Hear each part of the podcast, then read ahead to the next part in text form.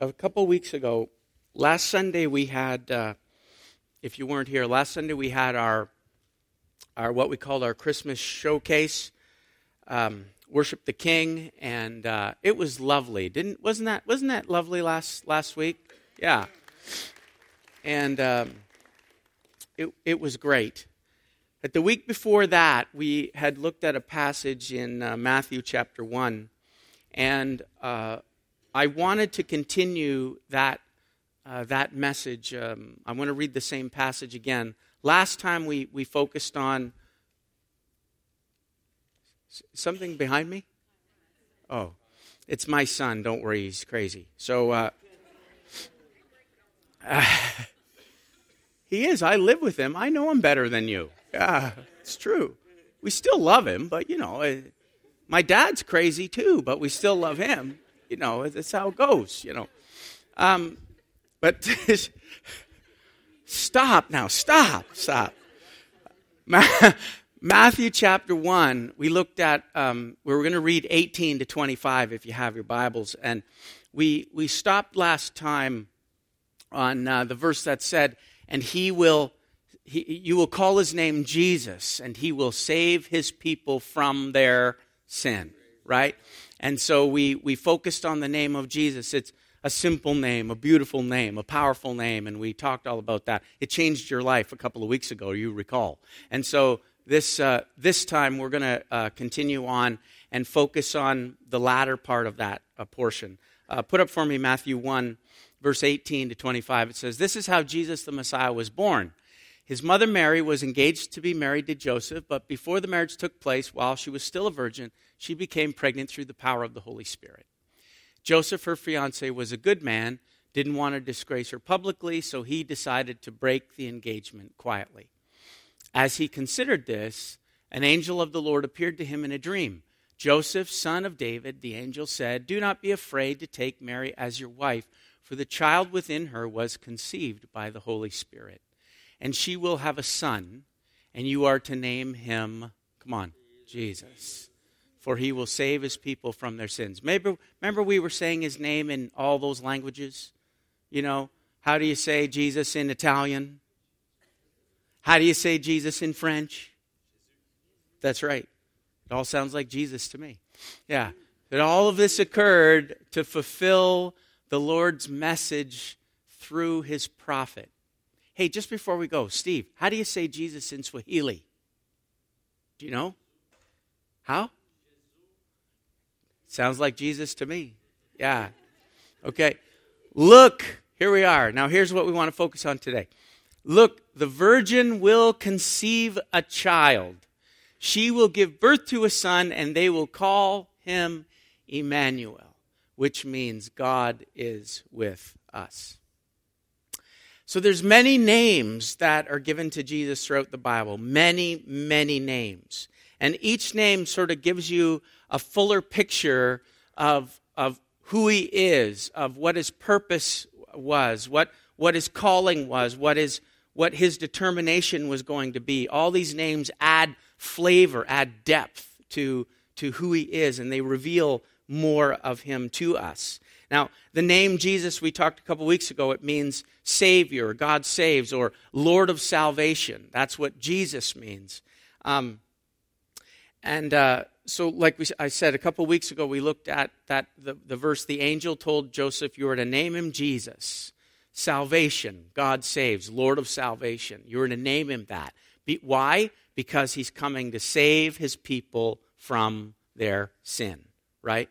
So, uh, I, you know what? I was thinking this week, um, uh, it, it might reveal slightly my age, but back in the 90s, how many were alive in the 90s? Okay. Back in the 90s, there was a singer. Her name was Joan Osborne, and she sang this song. It was called What If God Were One of Us? Do you remember that song? Right? What if God were one of us? You know that rolling, right? Just a stranger on the boat, right? Remember that song? Okay. Well, I was thinking about that song this week when I was thinking about Emmanuel, God is with us. Um, some of the lyrics, I, I YouTubed the, the song, and some of the lyrics just struck me. It's sort of a weird song, but but some of the lyrics it's it's not just kind of a weird song. It sort of is a weird song, but but some of the lyrics to that weird song, she says this. She said, "If she said if God had a name, right, what would it be? Or if God had a face, what would it look like?" And and I was thinking, she doesn't know. She needs to be invited to Christmas Eve. God does have a name, several names. The most popular name is we call his name. She should know that. I don't know where she is, but Lord help her to know that. Yeah. Um, it, it, does God have a face? What would he look like? Yes, see, the good news is God did become one of us. It's not, it, it's not once upon a time. It's not a, it's not a make believe Disney movie. It's real. It's true. It's life.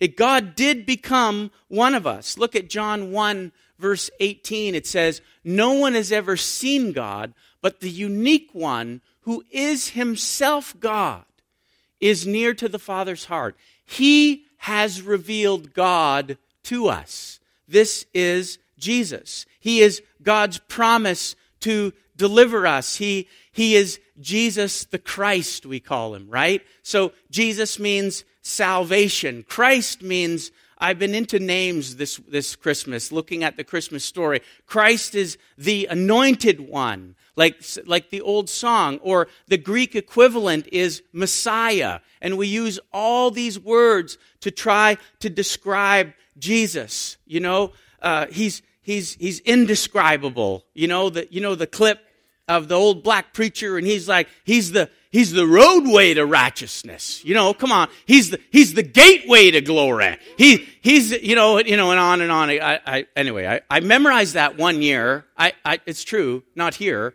I actually memorized that one year and I came out on a stage and I performed it. I'm only black on the inside, but, but, but I, I, I did it and, and, and I loved it and it was fun. But it was, uh, it was, it was uh, Pastor Lockyer, I think his name is, Lockridge, and uh, just awesome. But we we use all these words to try to describe how awesome, how wonderful he is. So, so Jesus is salvation. Christ means anointed one or, or Messiah.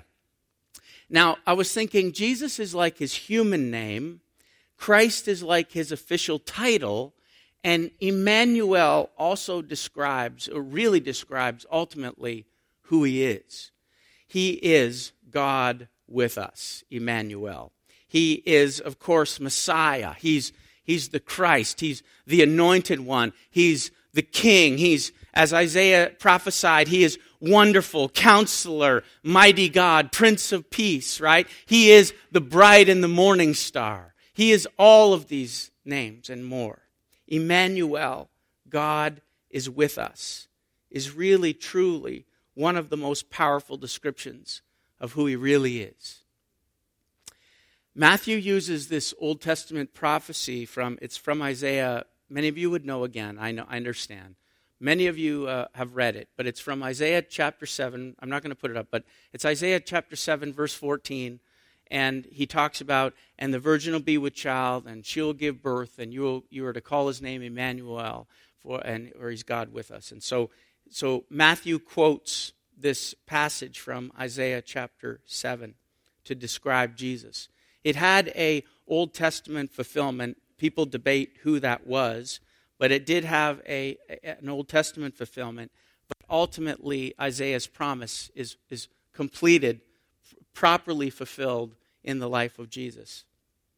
So Matthew uses it. He wants us to know that Jesus is the fulfillment of God's promise. He is going to be God with us. He, he's, he's the fulfillment of God's promise that He wants to be with us, that He's always actually going to be with us, that He always has been with us. He is God with us. And Jesus was going to bring this home in a whole new way.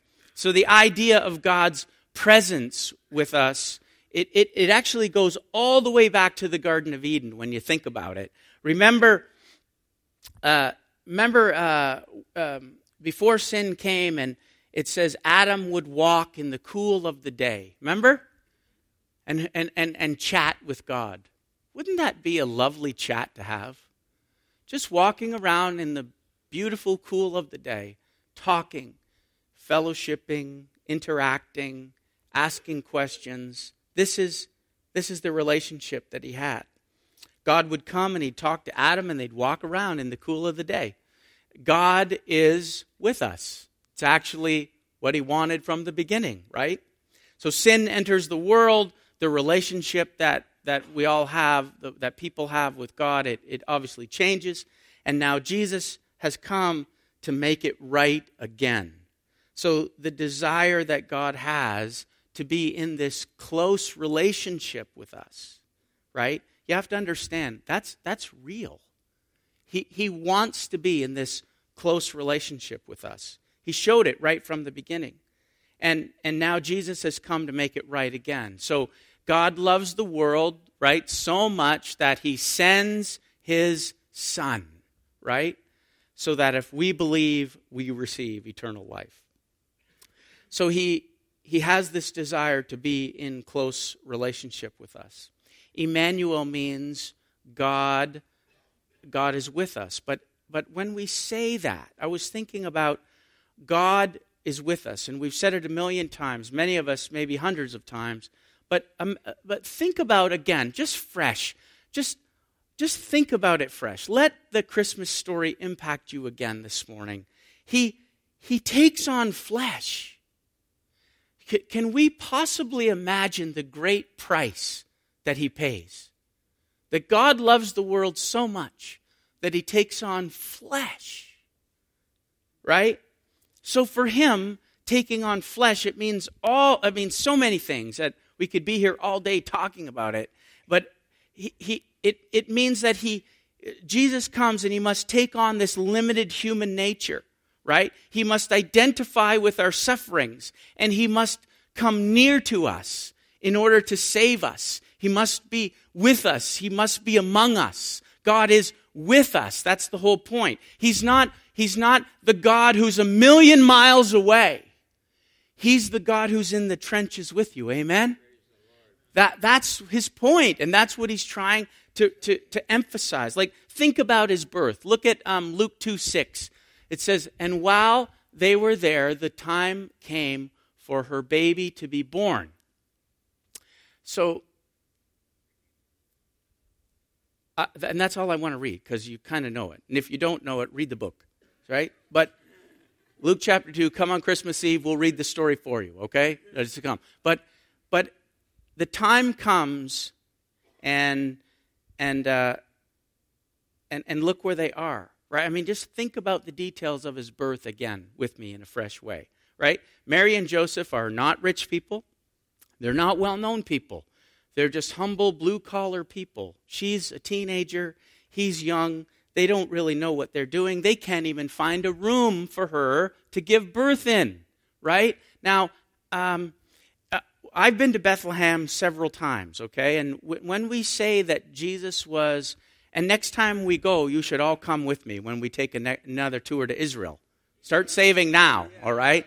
Say we can, we'll have a lot of fun over there together. But this, we say Jesus was born in a stable. Okay, we say that.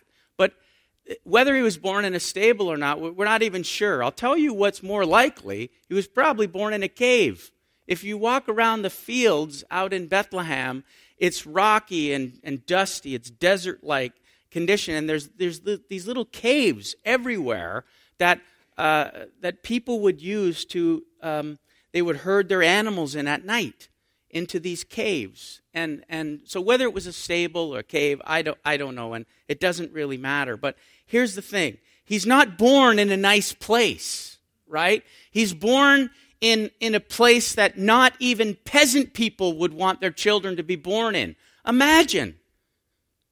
Carly, where are you? You are great with child.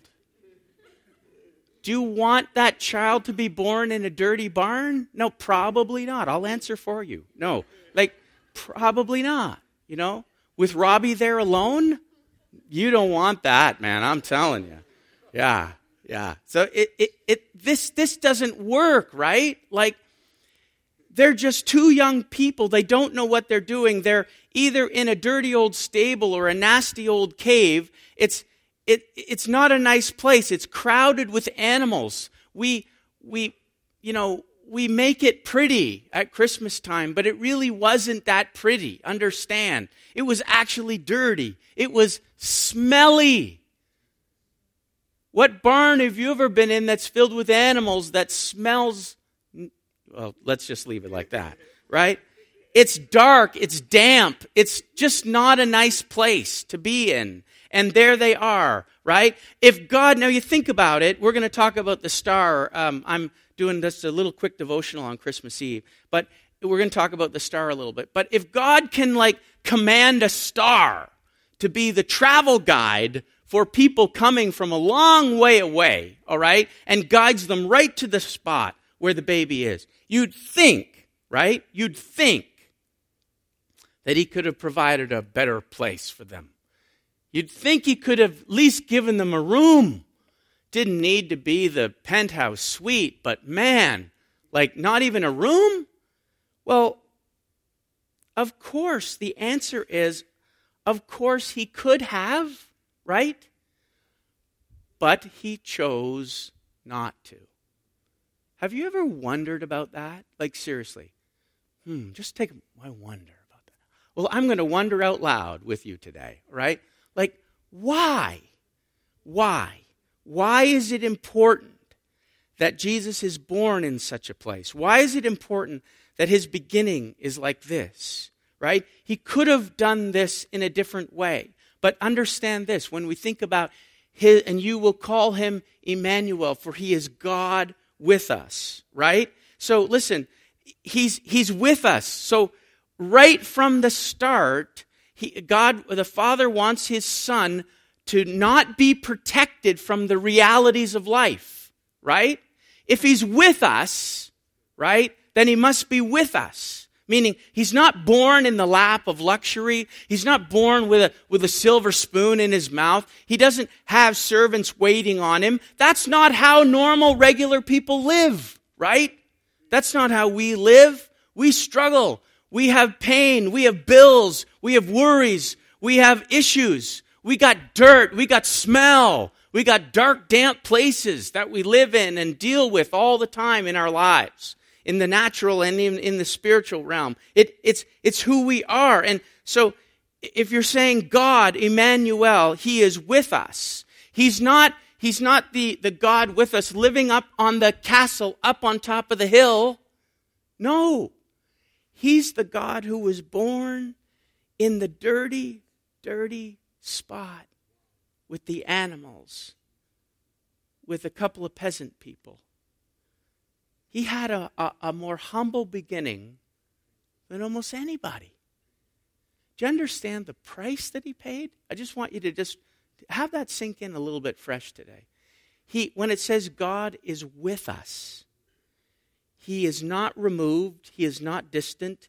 He didn't come to earth and was born into a kingly family or into a rich family who lives on the best house at the top of the hill, who doesn't really know how to relate to people who live down at the bottom of the hill. No, he was born at the bottom of the bottom of the hill.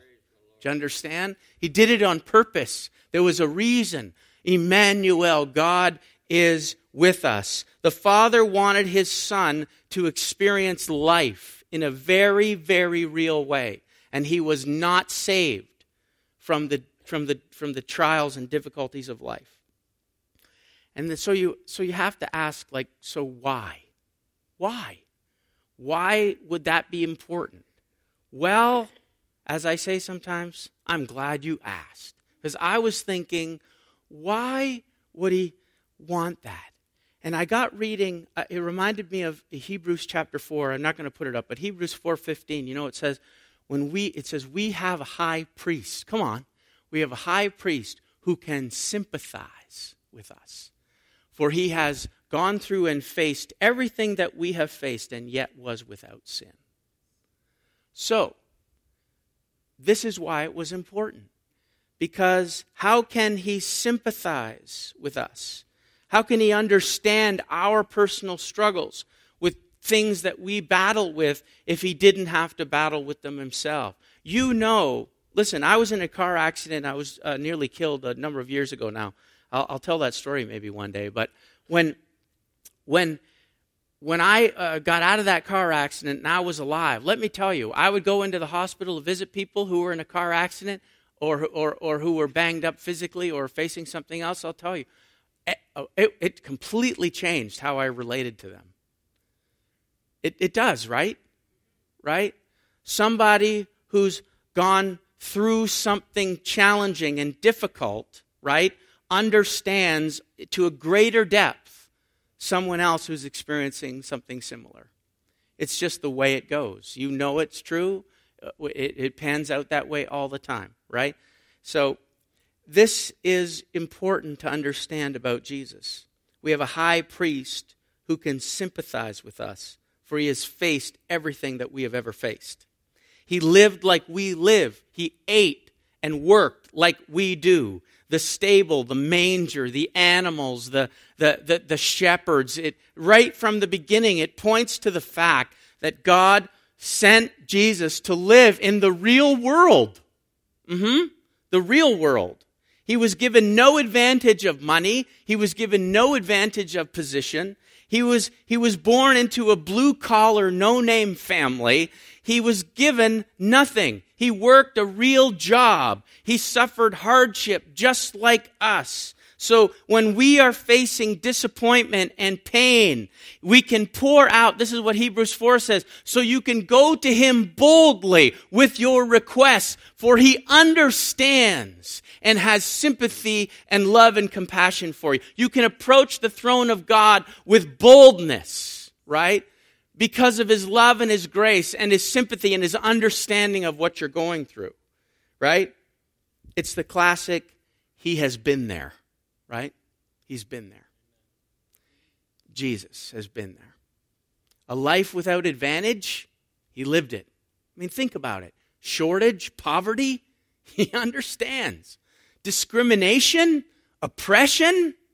Jesus was a refugee before he turned one. Right?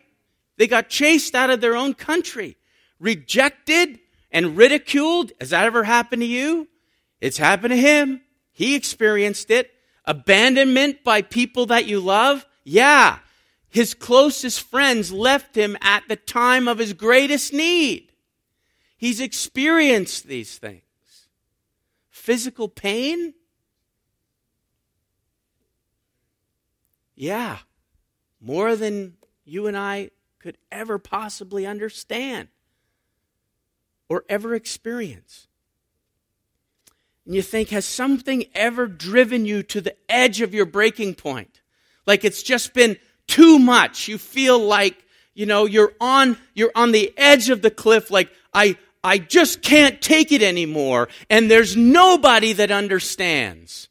Now, I know that none, nobody here says stuff like that, but I've heard that people say that stuff, you know. But when you get to that point, when you go, like, I'm, I'm right at the edge, I, I'm facing so much stuff. I'm under so much pressure. The weight, the darkness, whatever it is, is upon me. Nobody can understand. Nobody, nobody gets this like I do. I want you to be reminded this morning. Look into the stable, my friends. Look into the stable. And be reminded at Christmas time that Jesus does understand. He does get it. He started that way and lived that way, and He does identify with you. No matter what you are going through, He can sympathize. So the Christmas story is it's about Emmanuel. God is with us. It's Jesus taking on human nature. He's identifying with our sufferings and he's coming near to us. He's among us. He's not the God way over there, he's, he's here among us, right? His life was deliberately, deliberately unsheltered. It was deliberately unsheltered from the pain of this world. The Christmas story doesn't start with once upon a time you know, it, it actually starts with a young woman who's freaking out because she finds herself pregnant before she's married in a culture where that was completely unacceptable. You see, back then when you were engaged, you were you were virtually married. You you were you, you got engaged and there was there was this uh, sort of betrothal period of time. The the woman would still live with her parents and the man would, would be living with his parents or with some somewhere else. But they were they were engaged, but they were officially they you know they were officially together. The the marriage wouldn't be consummated. They wouldn't have relationship intimate any intimacy until until that wedding day but they were considered to be married so that's what i understand when it says joseph joseph's thinking about well what am i going to do now like i don't want to expose her to death and shame and pain uh, so I'm, I'm going to divorce her quietly. And so some people don't quite get that but he still he still had this deep deep connection. And so god has to come and say no it's okay. Take her as your wife because this is a work of the Holy Spirit, and and she's a good woman, and uh, and you need you need to go through with this, and so it's this real beginning. It's this real story of the life of a young couple thrown, uh, you know, uh, a whirlwind of experience. And here they are now, the census, and they got to travel I don't know what it's like to be pregnant, and I sure don't know what it's like to be pregnant either walking or bouncing up and down on a donkey. I don't want to know, actually. She is on the verge of giving birth, and they're walking. I mean, could you, like, this is uncomfortable right from the start. You understand? And, and this is the life that Jesus is born into. It's a real beginning. God is with us. Deliberately unsheltered life with us. So, then we have the promise of his presence, meaning Jesus Jesus says, well God says he's Emmanuel, God with us. And then and then Jesus said it again. He reiterates this kind of idea again and again many times throughout throughout the gospels that he promises that he will be with us. It's not a promise that goes away. When God says, Emmanuel, God is with us, that's it, right? Like it's done. Now you're never getting rid of me. It's like, love me now because you're stuck with me forever in heaven, right? Like we're, he, he's with us now forever, right? God is with us. So Jesus promised that as well uh, in, in multiple different ways. Look at Matthew uh, 18 20. Uh, he said, Where two or three gather together as my followers, I am there among them, right? He is among us today through the presence of the Holy Spirit. He is here. He's hearing my words, He's hearing your thoughts. He's here among us today. We love you, Lord, and you're welcome here. Yeah, but He is among us. God is with us, right? Matthew 28 20, He said these words right before He left. He said, Teach the new disciples to obey all the commands I've given you, and be sure of this I am, come on, say it, with you always, even to the end of the age. I am with you. I am with you. I am with you. And even in death, even in death. And he was teaching people and trying to comfort people to understand you have to understand when I am with you, what is this life? God sits outside of time and space. So listen, I'm with you now, and I'm going to be with you when you when you when you cross the curtain of life to death. He even said this in John chapter 14, right? He said, "When everything is ready, right? He's talking about death. I will come and get you, so that you will always be with me where I am." Isn't that lovely? Do you understand that he's saying, "I'm with you. I'm with you. I'm with you. I'm going to be with you." right to the end. And when you take your last breath, I'm the one who's going to welcome you on the other side. I've never left you. I've never forsaken you. I've never abandoned you. God is with us. Really, really with us. It's such an important truth to grasp. See, he's, he leaves now, but then he, then he speaks of the promise of the Holy Spirit. Because how can he be with us if he leaves? And this is the quandary that the disciples found themselves in. He's leaving, and they're freaking out, going, What are we going to do without you? Right? And he goes, Don't worry. I'm going to be with you to the very end of the age. So when I leave, he will come and he will guide you. He will strengthen you. He will speak my words. He will he will be me. He will be among you. He is the holy spirit. He promises that right? He spoke of the promise of the holy spirit who will be with you and and then he said ultimately he will be in you right? Look at john 14 he says and i will ask the father and he will give you another advocate who will come on never leave you this is the Holy Spirit. He's the Holy Spirit who leads into all truth. The world can't receive him because it isn't looking for him and doesn't recognize him. But you know him because he lives with you now and later will be in you. No, I will not abandon you as orphans. I will come to you.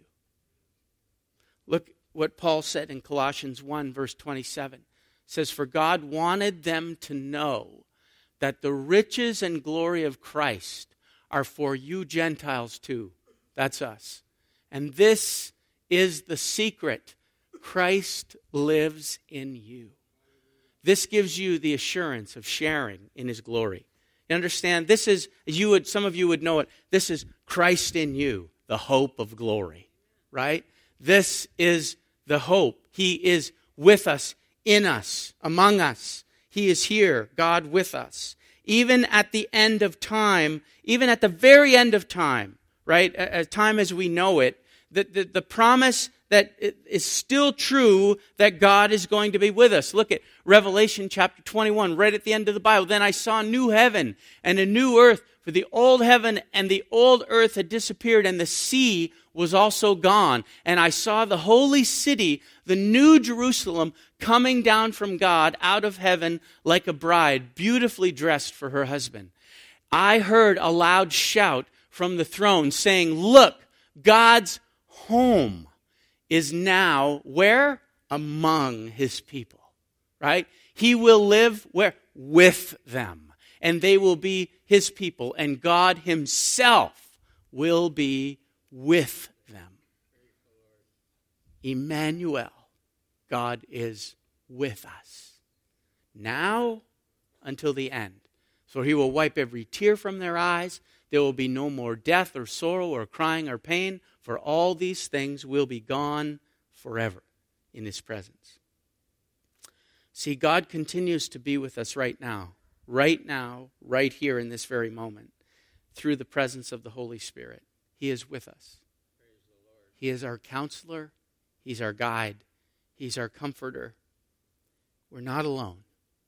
We never have been, and we never will be. Do you understand that today? So, Emmanuel, God with us. God with us in the tough times. God with us in the ordinary times. God with us every day. God with us when we're, you know, when you're driving to work. He's there. When you're watching TV, He's there.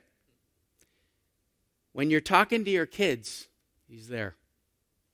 When you're arguing with your spouse, He's still there.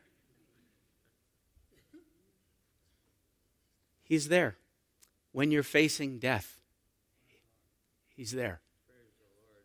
When you're facing disease, He's there. He's never left us and never plans to. Right? When you're feeling lost, He's there. When you're feeling uncertain, He's there. You don't have to face any of this without Him the good, the bad, or the ugly. See, Christmas is the story of God loving us so much that He sends His Son. The Message uh, Bible, if you ever read that, it says in uh, John 1, verse 14, it says this the Word, meaning Jesus, it says, The Word became flesh and blood, and He moved into the neighborhood. and I just think He captured something so lovely about that. The Word became flesh and blood, and He moved into the neighborhood. Yeah. And guess what? He ain't moving out. God with us, He is among us. He doesn't have the castle on the hill, He has the little manger spot with two scared young people and a dirty barn filled with animals. He's among us, He's with us. He always was, and He always will be. You know, He came to live among us so that we could get back this, this close relationship that He wanted from the start. He wanted, he wanted that back. He wanted it back. And it tells me something about how passionate He is for me and for you and for us. Do you understand? He wants that back. It's what He wanted. And now He's fighting to get it back. He's provided a way to get it back. For God loves the world so much that He sends His Son, and if we believe, we receive eternal life. It's just that simple. So it's this lovely, awesome, powerful, dirty, real story. And, and, and again, it just shows us how loved we are and how valued we are and how we're promised never to be left alone. He will be with us right to the last breath, and then He'll be with us with our first breath in heaven. This is who He is. This is who he's promised to be. This is why he came. Look, the virgin will be with, the virgin will conceive a child. She will give birth to a son, and they will call him Emmanuel, which means God is with us. Watch this. Christmas. It means many different things to many different people. But if you condense the many meanings of Christmas down to just one simple truth, you'll always end up with four words. Over and over and over again. Four words God is with us. The holy God of Israel, wrapped warmly in humanity, is crying real tears in a real city with real parents who are trying their best to take it all in. God is with us. He's on our planet, on our countryside, in our manger. Emmanuel, the very name the angel speaks, is now given to Jesus because God is with us. Fast forward 2,000 years. The four words that changed history can now change us. Those four words are the only words that can bring meaning to the deepest places of our hearts for the woman whose husband walked out on her and who continually struggles to pick up the pieces. For the elderly couple who can no longer care independently for themselves and who must now rely on the care of others. For the man who watches as all of his friends get married off and who painfully wonders if there's any woman out there who will ever take an interest in him. for the person who is seeking truth and looking hard at Jesus as a possibility.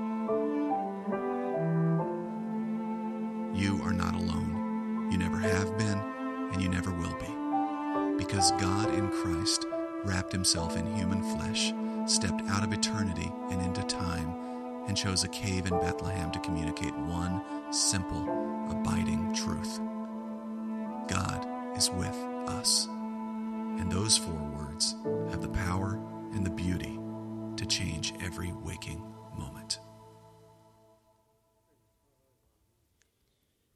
Four amazing words God is with us.